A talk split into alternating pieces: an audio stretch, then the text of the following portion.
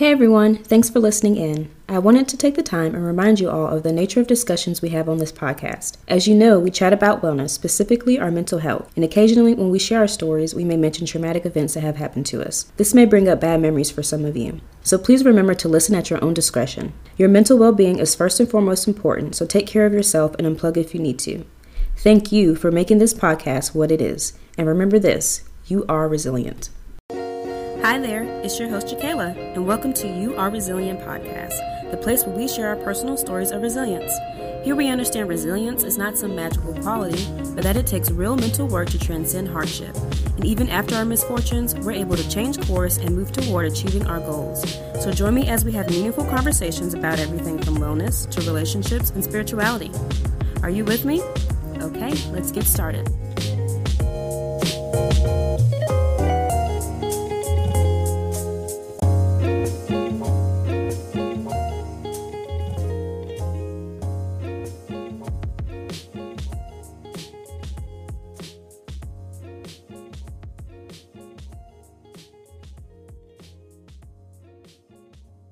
Hey, everybody, thanks for tuning in to this week's episode. We are on our seventh episode of You Are Resilient podcast, and I want to give a special thank you to all the listeners as well as the guests that have volunteered to share their stories of resilience. It takes so much courage and strength to share your, your personal stories of overcoming, and I just want to say thank you to those individuals and I also want to go ahead and introduce our next guest for this week's episode. Her name is Tabitha, and she's going to be sharing her story of how she is overcoming her eating disorder and giving us more an authentic look into that recovery journey. Thank you guys for listening, and let's go ahead and jump into this week's episode.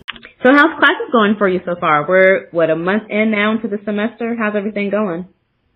Um, it's going good. I have a couple more months until I graduate mm-hmm. uh, with my bachelor's in psychology, so I'm excited about that.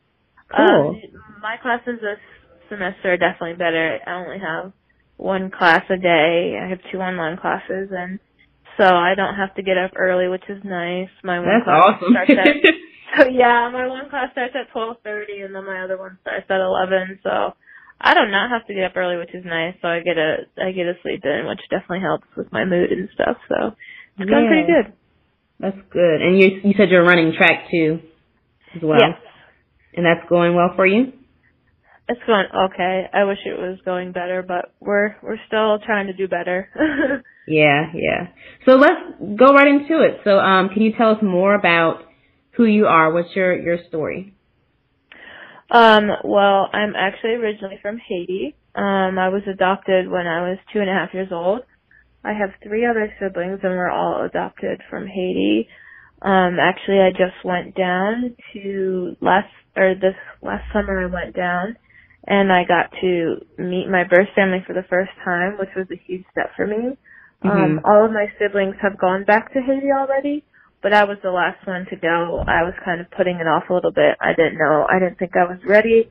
Mm-hmm. Um, it was a lot different than what I expected it to be. It was mm-hmm. a lot it was way better than I expected it to be. Um, I was just kind of worried going down because I'm not really like a touchy feely kind of person. Mm-hmm. And I know my mom was gonna, you know, obviously be ex- my birth mom would obviously be excited to see me. So I was just a little worried about the emotional aspect of things because I didn't want to seem like I was standoffish because that's just my personality. Mm-hmm. Um, but it kind of turned out that she's kind of like me too, and so oh. did need a lot of like hugs and kisses and stuff like that. So it was actually really nice because I think we we both kind of have the same temperament when it comes to emotions, and so mm-hmm. I was able to like show her emotions without making myself feel too uncomfortable, and she was able to do the same in return. And so I wasn't expecting it to be like that at all. So I was mm-hmm. kind of just expecting it to be really like uncomfortable and then I would kind of just, you know, kind of deal with it because I wanted her to be able to obviously like see me how she wanted to see me and everything and experience like seeing me for the first time.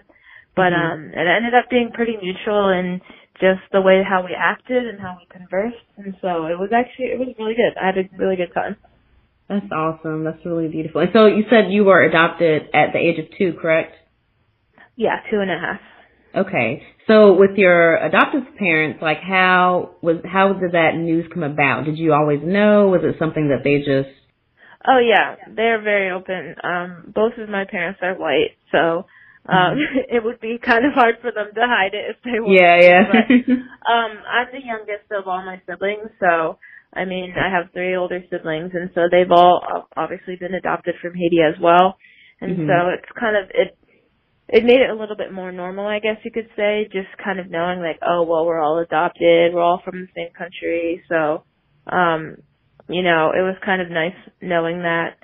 Um, so it was never, it was never really, my parents were very open about it. We have an open adoption, and so I do get to talk to my birth mom. I did talk to her before ever meeting her. Um, all my life I've sent her letters. We wrote letters back and forth, so my parents have been very open about it and like been okay with me um having a relationship with her and so mm-hmm. everything and my siblings you know they have relation their own little relationships with their family members their birth family and so it's kind of just always been um part of the way that we interact with our birth families and stuff mm-hmm. and so you know we've been we've been brought up to um understand that it's okay that we talk to our birth family and that they had reasons for giving us up and everything. And so I think my parents did a good job of, you know, just explaining that and like treading those waters because I know it can be a lot different for various families and how they handle situations like that. Mhm. Most definitely. That's awesome that you have that, you know, tight knit family unit for them to, you know, be open about that. So that's a beautiful story. Um, the last time we spoke, you mentioned you had a long journey of connecting the dots of, you know, past trauma in your life. Can you talk to us more about what that meant? Um, when I was, you know, probably more so in middle school, high school, more so high school, um, I'm definitely, I would say I'm definitely a different person now than I used to be. Um, I think that's a good thing. It can also be a bad thing depending on how you look at it.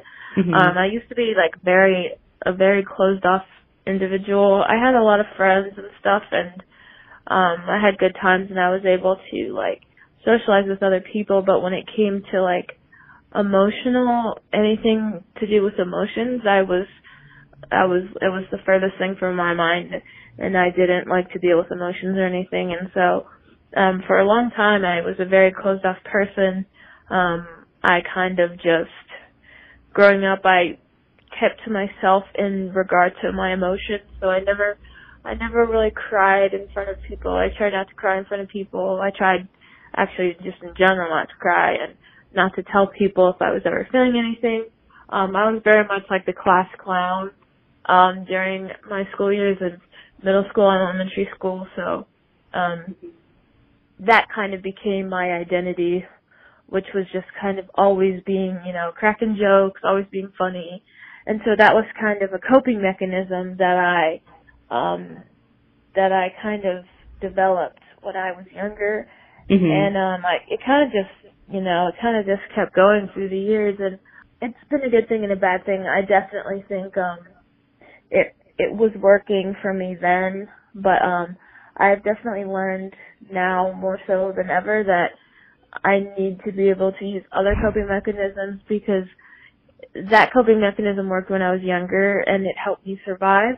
Mm-hmm. But now that I'm in a different, you know, different part of my life, different season of my life, um, you know, you always need to adapt your coping mechanisms for certain situations mm-hmm. and just seasons of your life. And so, um, that kind of is what started me out on my journey of, I guess you could say recovery and healing and all of that all that good stuff. Um, I came into, I came into college kind of being, you know, excited for, excited for new stuff, but also, you know, there was a lot of stuff in my past that I wasn't really aware of, and um, it kind of just said, say, it kind of like finally caught up to me. Mm-hmm. I was, mo- I was definitely the kind of person who was like, oh, like, you know, nothing can break me. Like, I'm unbreakable. Like, I'm really good at like controlling my emotions. Like, you know, I don't really get angry for the most part. You know, I don't get sad. I'm just always happy, happy, happy. Um, and so I think in order for me to start um to start healing and to start my recovery, it kind of sounds bad, but I feel like I had to break in a sense in mm-hmm. order to be in order to be able to be rebuilt. So that's yeah. kind of um what ended up happening. Um I've had a lot of trauma in my past, um childhood trauma and also trauma um from my teenage years and stuff like that. And so I think that after a while, um, I think everything kind of just started to catch up to me.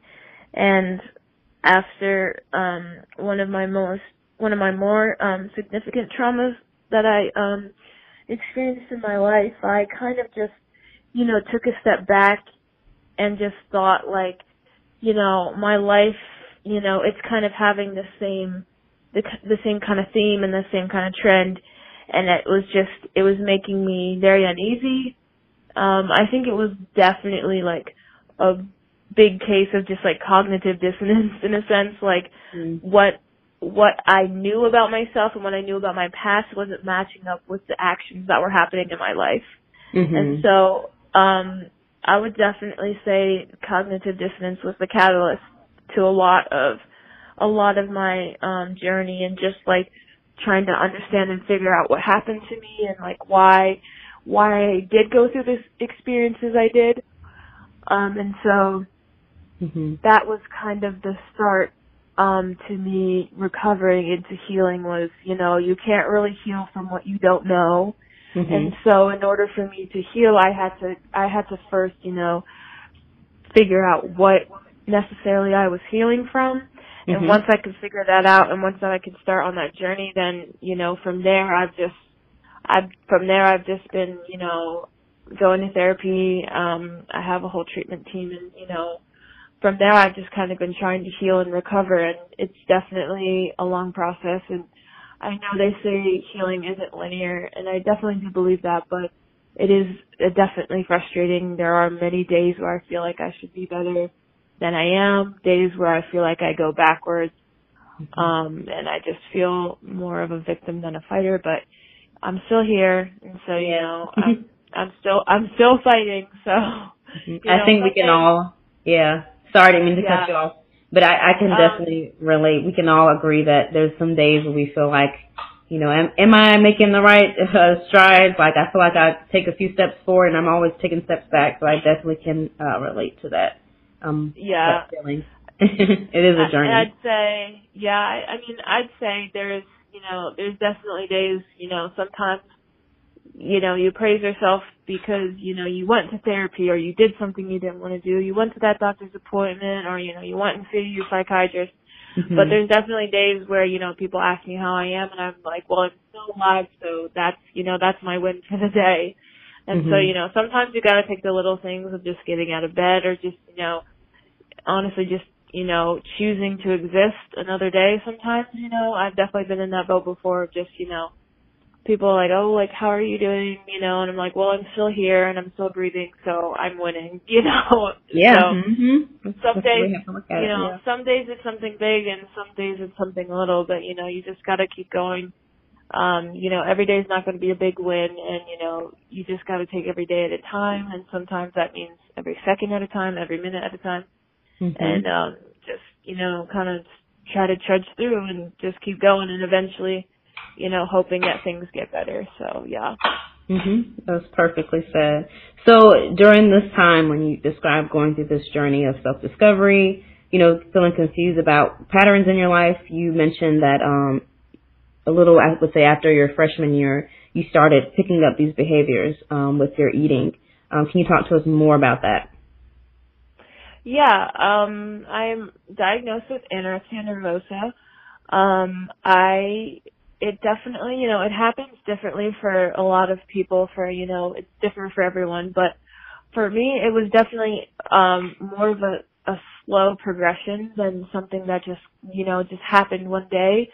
Um, you know, just, I kind of just started feeling, you know, like accomplished almost when I wouldn't eat a lot, you know, and it wasn't, mm-hmm. you know, nothing about weight, nothing about body image or anything. It was solely the fact that I felt accomplished, like when my stomach was empty and when I hadn't eaten or if I went to bed hungry, it made me happy and made me feel accomplished and um it was definitely a time where, you know, I was very depressed. Um I wasn't really on any medication. I was probably only on one medication at the time. And so my eating disorder very much was my medication in a sense. It was the only thing that I could really grasp onto and I didn't really even I didn't look at it as something I was doing for control or anything. It was just simply something that made me happy and mm-hmm. it made me mm-hmm. feel accomplished. And you know, every time I would go to bed um without, you know, going to bed hungry, then I would feel better and it kind of just slowly progressed until like when I would try to eat sometimes when I did want to eat, I felt like I almost couldn't eat, you know.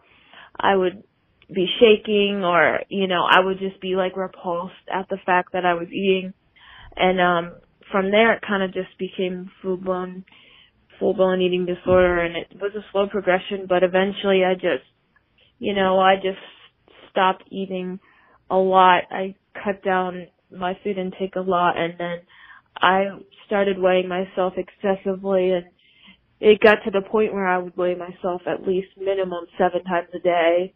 Mm-hmm. Um, you know, I go to bed and if I woke up in the middle of the, if the, if I woke up, um, in the middle of the night to go to the bathroom, I'd step on the scale because why not? I'm awake, you know. And so it kind of, it got really bad and it started to affect, um, you know, lots of areas of my life. And I, ended up having to go to treatment. Um, it wasn't something I chose, but I feel like a lot of times it's not something that the person chooses, you know, it's something, you know, that you, you end up having to do because things just get so bad. But, um, so I ended up having to go to treatment and so I'm definitely still struggling, um, with my eating disorder. I still, you know, when things are you know, out of control or things aren't going the way they should, I definitely turn towards my eating disorder because it's the only thing I can control, I feel like. So, you know, mm-hmm. if that means, you know, track, you know, I've had a couple bad track practices or a couple bad track meets, um, I tend to turn towards my eating disorder because it's like, I'm trying so hard in track and, you know, I can want it so bad. I can wanna, I can want to do you know, good and well so bad. But if I can't do it, you know, my mind automatically goes, well, you know what you can do and you know what you can control is your food and mm-hmm. how much you eat and how much you don't eat. And so, um, my eating disorder is very much something that I'm still struggling with.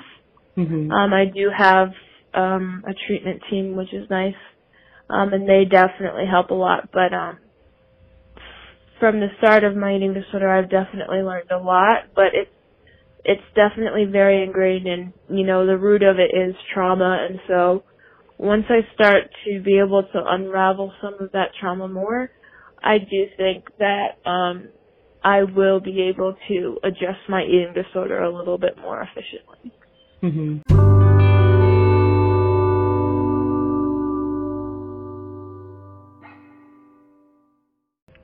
So going back just a little, um, you mentioned you know, um, it wasn't your choice at first to go into treatment. Can, can you um, go more detail about what that experience was? Because I know you mentioned um, you were running track, and it was in a way it was discovered you'd had this eating disorder um, by a teammate. Can you go in more detail about that experience? Um, yeah, I um, I had a friend who doesn't didn't go to school with me, but um, you know, we would text back and forth occasionally, and you know, I ended up just kind of telling her, um, like, oh, like, you know, I don't really eat a lot and I kind of feel happy when I don't eat and stuff and, you know, I was just kind of explaining to her, you know, at the time I didn't know I had an eating disorder. I just kind of thought I was being weird and picky almost. And so I was just kind of explaining to her, you know, I was like, yeah, I just kind of, you know, like don't like to eat. And when I don't eat, I'm kind of happy the fact that I'm hungry. And, you know, she um ended up saying like you know that's like not normal you know like you should mm-hmm. probably talk to your therapist about it um and so i ended up um i did talk to my therapist and i um i think i'm i think i talked to my friend who also happened to be on the track team at the time i talked to her i think after i talked to um my therapist and mm-hmm. you know i ended up just talking to her and just kind of being like, yeah, like my therapist thinks that I have like an eating disorder and you know, I just kind of told her like the behaviors that I was doing. Mm-hmm. And um, you know, she kind of asked me like, "Oh, does like our athletic trainer know? Like do our coaches know, you know?" And I was like, "No, like I don't think it's that big of a deal. Like I don't plan on telling them. I don't think it's something they like need to know or have to know, you know." And um she ended up being like, "Okay, well, you know, you have until the end of the week to tell um um, the athletic trainer, I'm going to do it for you. And she kind of just gave me the ultimatum and then she's like, it would be a lot better if you did it, but if you don't do it, I'm going to do it, you know? Mm-hmm. And so I felt, I mean, I didn't really have a choice necessarily. It was either me or her, so I would have rather have been me.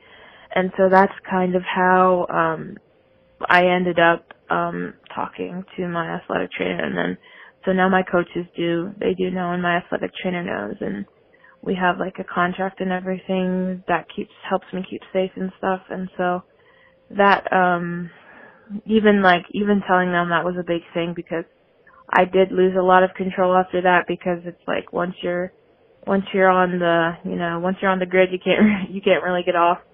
Mm-hmm. so um I've been monitored for a while but um I think it's it is for the best. It's frustrating at times because I don't have as much control as I wish I did but um that's you know that's for the best because if I you know were to have um more control I wouldn't I know I wouldn't be able to handle it properly so. Mhm yeah I remember when we first spoke you talked about how you had some ambivalence towards that um treatment. You mentioned uh track is what's tying you to treatment you know if it wasn't for the fact that you had to do this. You, you know you wanted you wanted to pursue track is what you were telling me um I felt what you were saying, you know, and you mentioned that some days it feels like, you know, it's hard, but then you understand why you're doing what, what it is that you're doing um, to help you overcome this disorder. So going back a little bit to um, when you mentioned you were um, in therapy, um, can you talk to us more about like what that first session was like when it was all when it all came out, you know, that you had this eating disorder? Can you talk to us more about um, how that session went and how it led up to your diagnosis? Um, well, I had been seeing my um therapist for a while when I did um end up talking to her about it. Um I ended mm. up seeing her for um trauma issues, but she um she specializes in trauma and eating disorders, which um I got lucky with because when I first started seeing her I didn't have one of those or I at least didn't think I had one, so I wasn't, you know, I didn't really pick her for that reason, but um I ended up know, after a while after seeing her and um after talking to my one friend who suggested that I talk to my therapist, you know, I kind of just I just said something a little off the cuff to her like, you know, I was just like, yeah, you know, I think I might have like a problem with food, you know. I wasn't like, oh, I have an eating disorder, I think, you know, or like I have disordered eating. I just was like, I think I have a little problem with food, you know. mm-hmm. Um and she ended up being like, yeah, like you know, I already know that. And I was like, what? Like, I was so surprised. And I was like, yeah. And she's like, yeah, I was just waiting for you to bring it up. Like, I already knew. I was just waiting for you to bring it up. And I was like, oh mm-hmm. my word. So, you know, she already had it flagged, you know, um, mm-hmm. but, um, she kind of was just waiting for me to bring it up to address it. And, um, after I did end up talking to her about it, then that's when things progressed pretty, uh, quickly, uh, within like the next two weeks of having that session with her. I got a dietitian and I had a psychiatrist and I had a doctor um who specializes in eating disorders, all of them. And so it was it happened really fast, but looking back on it, it was probably best that it happened fast because if it didn't happen as fast as, as it did, I probably would be a lot more hesitant and reluctant to start the process. But, you know, mm-hmm. I had an appointment, you know, pretty recently, or pretty soon after that session, and I had an appointment with my psych- with my psychiatrist, my dietitian, and so I, uh, you know, I saw them pretty shortly after, just you know, like talking to my therapist about what I thought was, you know, a little food issue, and then kind of from there is when I just kind of started the journey to recovery, and you know, I'm I'm still in it now, and I don't I don't know. Some people say that you will never truly be recovered, and then others say that they think recovery is possible. But I do, in my opinion, I think recovery is just a lifelong you know, mm-hmm. a lifelong thing, whether it be from an eating disorder or drug abuse, any substance, you know, I think that recovery is possible, but I do think it's going to be, you know, I think it's going to be something that you always, you need to be working on, you know, or you're going to slip up. And so I've kind of just accepted that to be the case. And so I'm just, I'm still trying to recover and I think I'll always be, you know, trying to recover in a sense, but, um, mm-hmm. I know that where I am right now is definitely not recovery and I know that I can, you know, I, I know I can be in a more healthy mindset and mm-hmm. so that's kind of just what I'm striving for right now. Okay. So going back to um, your therapy sessions, we talked a lot about last time how you have been, um, you know, utilizing medication to manage your symptoms. Um, and you yes. mentioned how medication has helped you tremendously through your journey. Can you talk to us more about that? Because I think as a society, um, there's a huge stigma with using medication, and then when you you bring it down to our community, our Black community, um, it's very oh my gosh, we don't talk about it. You know, we don't talk about going to get help from a therapist or you know taking medication. Um, so talk to us more about how it's been positive in your life, how it's helped you manage those symptoms. Um, yeah, I I definitely would agree. I do think there's a huge stigma attached to you know mental illness in general, and you know having to take medication for certain symptoms. Um, I I've always for a while I've been diagnosed with ADHD. Um, so I, that was the one medication that I I said that I was taking earlier. I was only taking one medication. It was for my ADHD, mm-hmm. and um, that's just kind of been a part of my life for a while. So I, was you know, I was okay with that. Um, I never felt any shame towards that or anything. Um, the first diagnosis that I got was depression and um that was really hard for me because I mean depression is a you know a huge deal and a lot of people suffer from it mm-hmm. and I didn't want to be a part of that statistic, you know. Mhm. And so it was really hard for me um to accept that I did have depression um even though the signs were very very much there. Um so from the beginning, I kind of was very reluctant to have any like di- diagnosis in the first place because I knew that, you know, the depression, you know, lots of people have depression and I didn't want to be part of that statistic. But I did end up taking um medication for depression that I um ended up being on and then I kind of took myself off of it. Mm-hmm. Um, which was not the right choice. But um I I ended up taking myself off of it, but I am back on it now. And um, once I got my um, psychiatrist and my dietitian, is kind of when um, more things kind of came to light. Also, while I was in treatment for my eating disorder, um, there was other things that also came to light as well. And um, so from the beginning, I was kind of reluctant. Um, I think it was because of the stigma. I just didn't want to be part of like the stigma of depression and the statistic in itself. Um, but um, I don't really know. I actually don't really know when I kind of my mindset changed. Mm-hmm. But after a while, I just kind of think my quality of life was just so bad that I was just I kind of just like gave I just gave up. You know, I kind of just like threw up the white flag. And um, mm-hmm. so from there, I have obviously I've been diagnosed with more things. Um, and I take a lot more medication than I did before. But and it does still get to me sometimes um when it it gets to me more often when I'm running out of my medication and I am getting like a little bit a little anxious because I need more medication and I need to get it soon or else, you know, I'm gonna go downhill.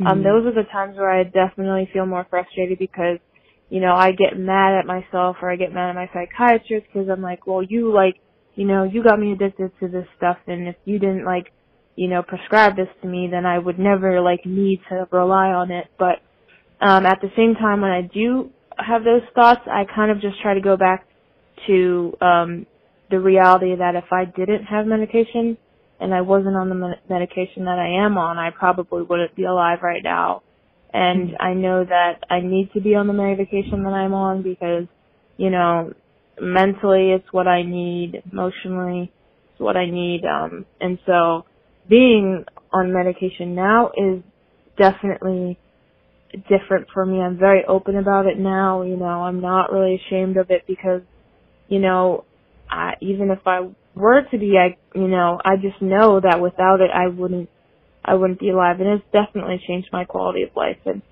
mm-hmm. you know, it's one of those, it's one of those things where you don't know what you're missing until, you know, you're on it. And that was definitely the case for me.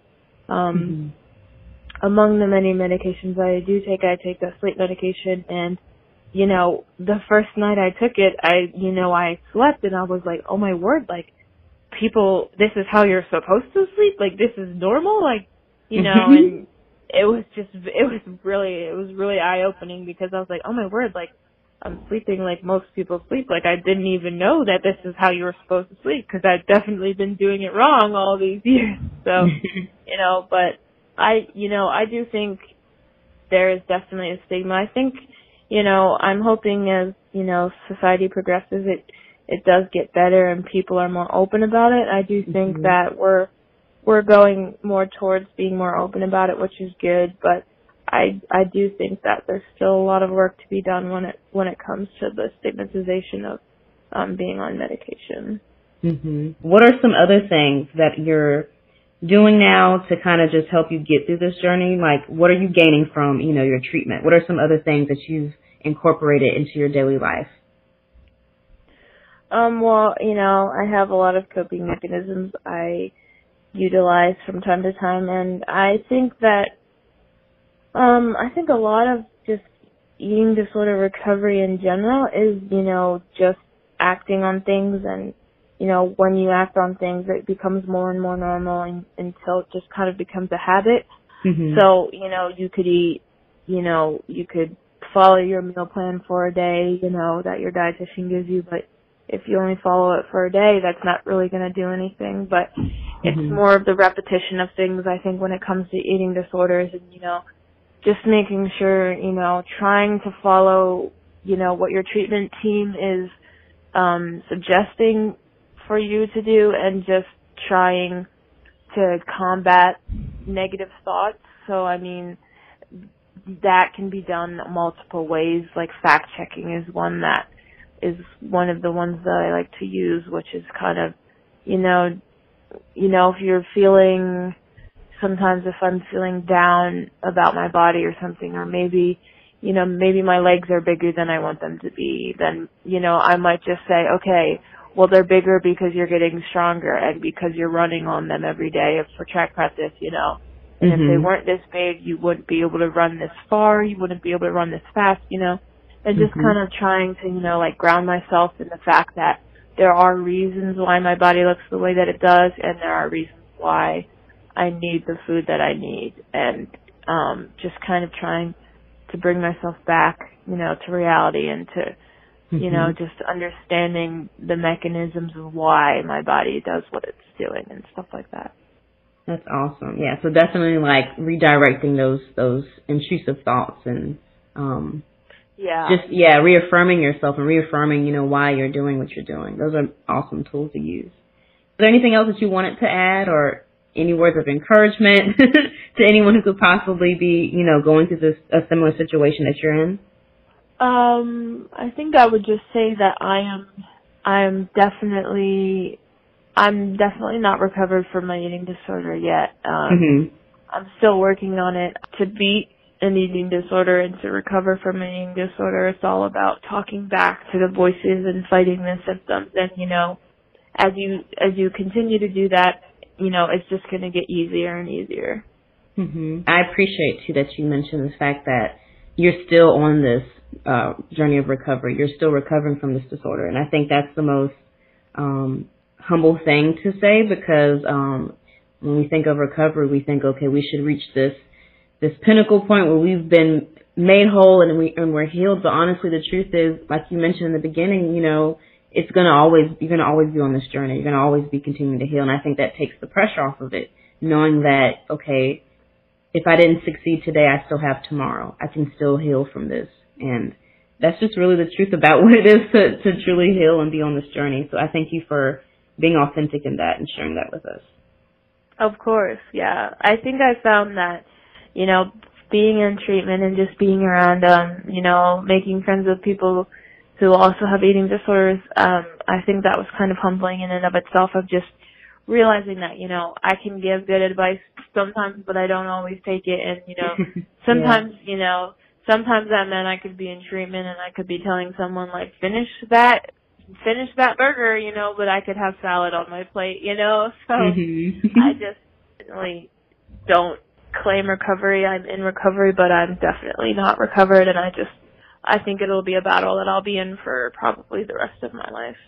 You know, I just hope the best for you. Um, and I'm just I'm very excited for you in your journey, and I'm very proud of you. And I and I watch you know your stories on Instagram, and I'm just like, wow, she's really doing this. And I see you, you journaling and doing the right thing. So, um, you know, I'm very proud of your journey and, and what you've accomplished. Um, so to wrap this up, um, where can our audience find you if they want to learn more about you and follow your your journey? Yeah, um, if you if um, anyone wants to follow my journey, I post a lot about my eating disorder mostly, but you know, I do talk about trauma because my trauma is, you know, intertwined in my eating disorder, but um I do have an Instagram account. Um it's called Keeping Tabs T A B S um underscore recovery. Um so, you know, if you want to learn more or you just, you know, if you're interested in what what I've been struggling with, I I'm I'm very authentic on that um on that on that page and so I try very hard to, you know, show the parts of recovery that I don't always see in the community that I wish that I did see. Um mm. I I see a lot of, you know, pictures of food and stuff, but I don't often hear a lot of people talking about how they're actually struggling. And mm-hmm. you know, for some people that's good and for some people that's you know not so good but i try to be really authentic on um that page and just mm-hmm. my journey and how things are going you know some days are better than others and some days i have you know happy happy things to share and positive you know captions and then other days you know i could be struggling and i'm going to share that with you guys because um time and time again i do find that when i'm authentic um, I get a lot of feedback from that. You know, a lot of times I'll post something on my story or on my page and I get really, you know, I get really nervous and I just want to delete it right away because I'm like, no, like people don't want to know about that. Or, you know, like you're being too honest, you're being too open. And, you know, I constantly get like private messages from people being like, I feel the same way or like, mm-hmm. thank you for sharing that. And, you know, it's very rewarding knowing, you know, after sticking out that discomfort of being like, oh, you should delete that, like you did the wrong thing, you know, people just, you know, people just keep coming back and being like, I feel the same way, like thank you for, you know, talking about that. I feel like people don't talk about that a lot. Mm-hmm. And so yeah, if you, if you guys want to see more of my journey or just know what I'm struggling with or what I'm doing good at, you can follow me on my Instagram page at keeping tabs underscore recovery.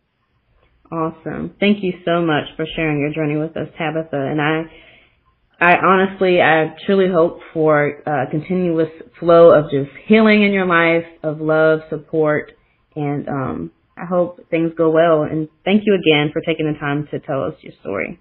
Oh, thank you for having me.